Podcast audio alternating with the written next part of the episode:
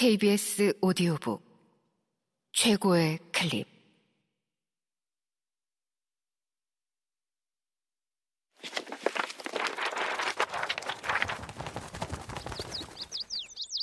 케이비에스 오디오북 공포의 계곡. 코난 도일 지음. 성우 이자영, 이규창, 지병문, 최현식, 이영기, 유선일 읽음. 아직 몇 가지 해명이 더 필요합니다. 그런데 화이트 메이슨 씨, 해저 건너편에 누군가 해저를 건너 올라온 흔적이 있는지 조사해 보셨습니까? 아무 흔적도 없었습니다. 사실 해저 바깥쪽은 돌로 만들어져 흔적을 찾아보기 힘들지요. 발자국이나 어떠한 흔적도요? 전혀 없었습니다. 자, 화이트 메이슨 씨, 지금 그 저택으로 가자고 제안하고 싶은데 반대할 이유는 없으시겠지요? 사건 해결에 필요한 단서가 조금이라도 남아있을지 모르니까요. 그러지 않아도 그러자고 할 참이었습니다, 홈즈 씨. 그 전에 지금까지 밝혀진 사건 관련 사실을 알고 계시는 게 좋을 듯 싶었을 뿐입니다.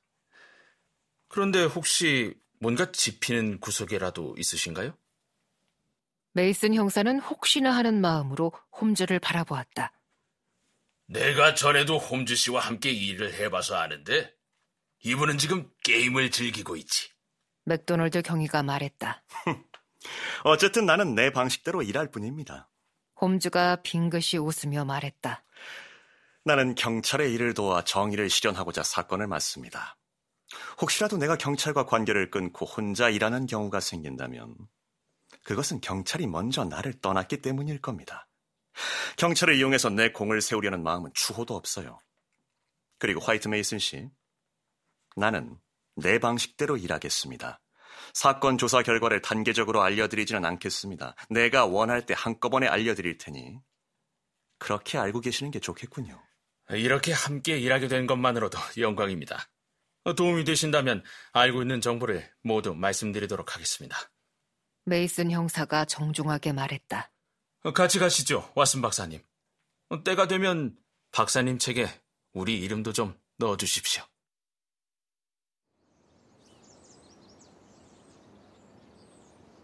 우리는 고즈넉한 분위기가 물씬 풍기는 마을에 난 큰 길을 따라 걸어갔다. 길가를 따라 우둠지를 둥글게 잘라낸 누름나무가 한 줄로 늘어서 있었다. 그 길 끝에 오래된 돌기둥 두 개가 비바람에 색이 변하고 이끼로 뒤덮인 채 서 있었다. 기둥 위로는 뒷발로 일어선 자세를 한 벌스턴의 카푸스 가문의 사자상이 형태를 알아보지 못할 만큼 초라한 모습으로 볼품없게 남아있었다. 영국 시골에서나 볼 수 있는 잔디와 떡갈나무 사이로 난 구불구불한 길을 조금 더 걸어가노라니 길이 갑자기 꺾이며 길고 나지막한 저택이 눈에 들어왔다. 거무죽죽한 암갈색 벽돌로 지어진 제임스 일세풍의 이 저택에는 잘 손질된 주목나무들이 양쪽으로 늘어선 고풍스러운 정원이 있었다. 조금 더 다가가자 나무로 만들어진 도개교가 보였고 저택 주위의 폭이 넓은 해자에는 고요한 물줄기가 차가운 겨울 햇살을 받아 아름답게 빛나며 흐르고 있었다. 지난 삼 세기 동안 이 저택에서 많은 사람이 태어나고 떠났다가 다시 돌아왔다. 때로는 수많은 무도회와 여우 사냥이 벌어지는 장소이기도 했다. 그토록 유서 깊은 이 저택이 지금은 흉측한 살인 사건의 현장이 되었다니 참으로 알 수 없는 일이었다. 그러나 기이하게 생긴 뾰족 지붕이며 그 아래의 낡고 으스스한 박공은 끔찍한 음모를 꾸미기에 어울리는 장소 같기도 했다. 깊숙이 나 있는 창문과 칙칙한 색깔의 물살이 찰랑거리는 저택 입구 쪽을 쭉 훑어보자니 끔찍한 살인사건이 벌어질 장소로 이보다 걸맞은 곳이 없을 거라는 생각마저 들었다.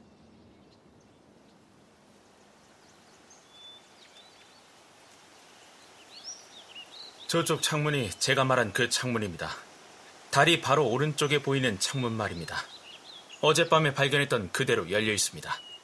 메이슨 형사가 창문을 가리키며 말했다. 사람 한 명이 빠져나가기에는 좁아 보이는데요. 글쎄요. 어쨌든 범인이 뚱뚱한 놈은 아니었을 겁니다.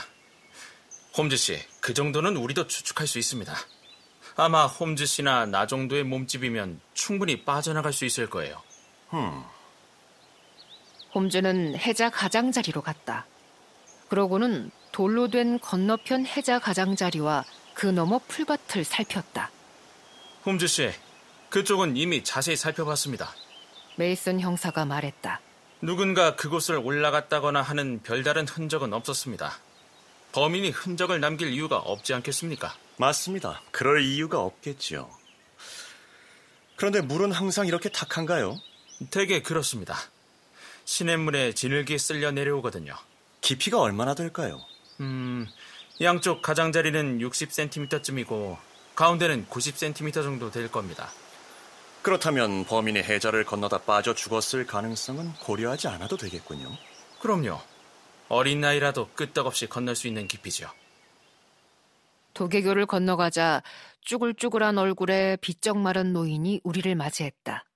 에임스 집사였다. 가엾은 노인은 충격으로 얼굴이 하얗게 질려 몸을 떨고 있었다. 사건이 벌어진 방으로 들어가니 키가 크고 딱딱한 인상의 경사가 우울한 표정으로 사건 현장을 지키고 있었다. 우드 박사는 이미 사건 현장을 떠나고 없었다. 윌슨 경사, 뭐 새로 발견한 내용은 없나? 메이슨 형사가 물었다. 없습니다. 그럼 자네는 이제 가도 좋아. 그동안 수고했네.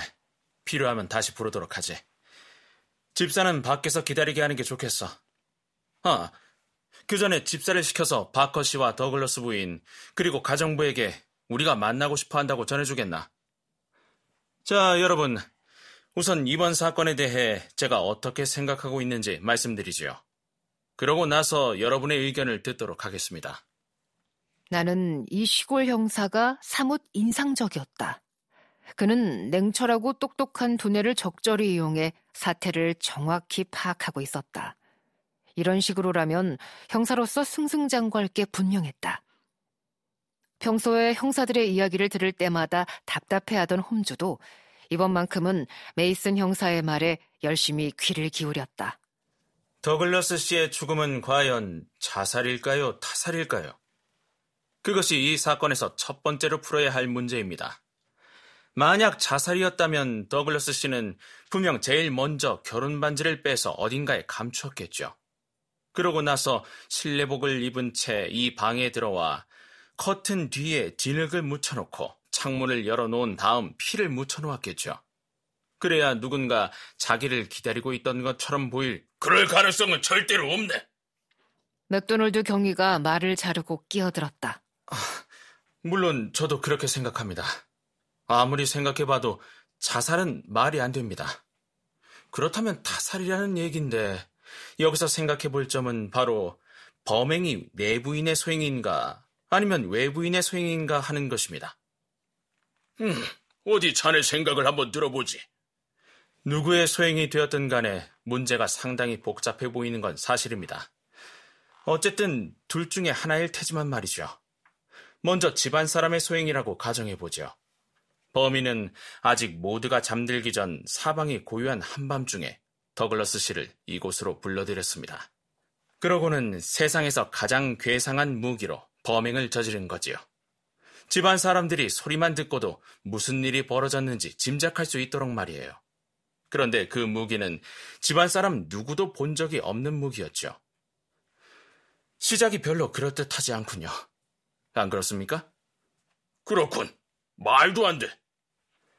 그런데 총소리가 나고 채 일 분도 안 돼서 에임스 집사를 비롯해 온 집안 사람들이 모두 이곳으로 모여들었다고 합니다. 바커 씨만 제외하고 말이에요. 물론 바커 씨 주장으로는 자기가 맨 처음으로 도착했다지만요. 아무튼 그 짧은 시간 동안 범인이 커튼 뒤에 발자국을 남기고 창문을 열고 창틀에 핏자국을 남기고 게다가 죽은 사람 손가락에서 결혼 반지까지 뺄 수 있다고 생각하십니까? 그게 가능할까요? 도저히 불가능한 일이에요. 음, 상당히 논리적인 설명이군요. 나도 그 의견에 동의하지 않을 수 없습니다. 홈즈가 말했다. 좋아요. 그렇다면 다시 처음으로 돌아가서 이번에는 이 살인사건이 외부인의 소행이라고 가정해보겠습니다. 이 가정에도 몇 가지 문제점이 있기는 합니다만 어쨌든 해결하지 못할 문제들은 아닙니다. 우선 범인은 오후 네 시 삼십 분에서 여섯 시 사이, 그러니까 해질 무렵부터 도개교를 올리기 전 사이에 집 안으로 숨어들었던 겁니다. 그때까지는 집 안에 손님들이 있었기 때문에 문이 열려 있었을 테고 그가 잠입하는 데 방해될 일은 하나도 없었지요. 어쩌면 범인은 평범한 좀도둑이었을지도 모릅니다. 아니면 더글러스 씨에게 개인적인 원한을 품고 있었을 수도 있죠.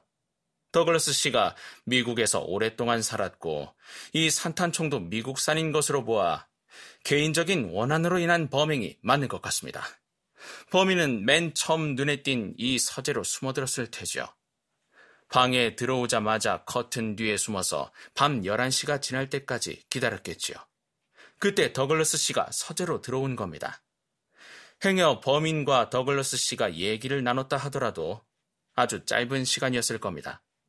더글러스 부인의 증언에 따르면 남편이 방에서 나간 지 채 몇 분도 되지 않아서 총소리가 났다고 했거든요.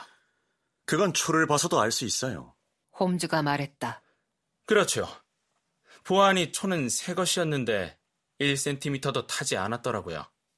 아마 더글러스 씨는 범인에게 공격당하기 전에 촛대를 탁자 위에 내려놓았을 겁니다. 그러지 않았다면 자기가 쓰러지면서 초도 함께 바닥에 떨어졌을 테니까요. 그러니 더글러스 씨가 서재에 들어서자마자 총에 맞은 것은 아니라는 사실을 충분히 짐작할 수 있겠죠. 바커 씨가 도착했을 때 등잔에는 불이 켜져 있었고 촛불은 꺼져 있었습니다.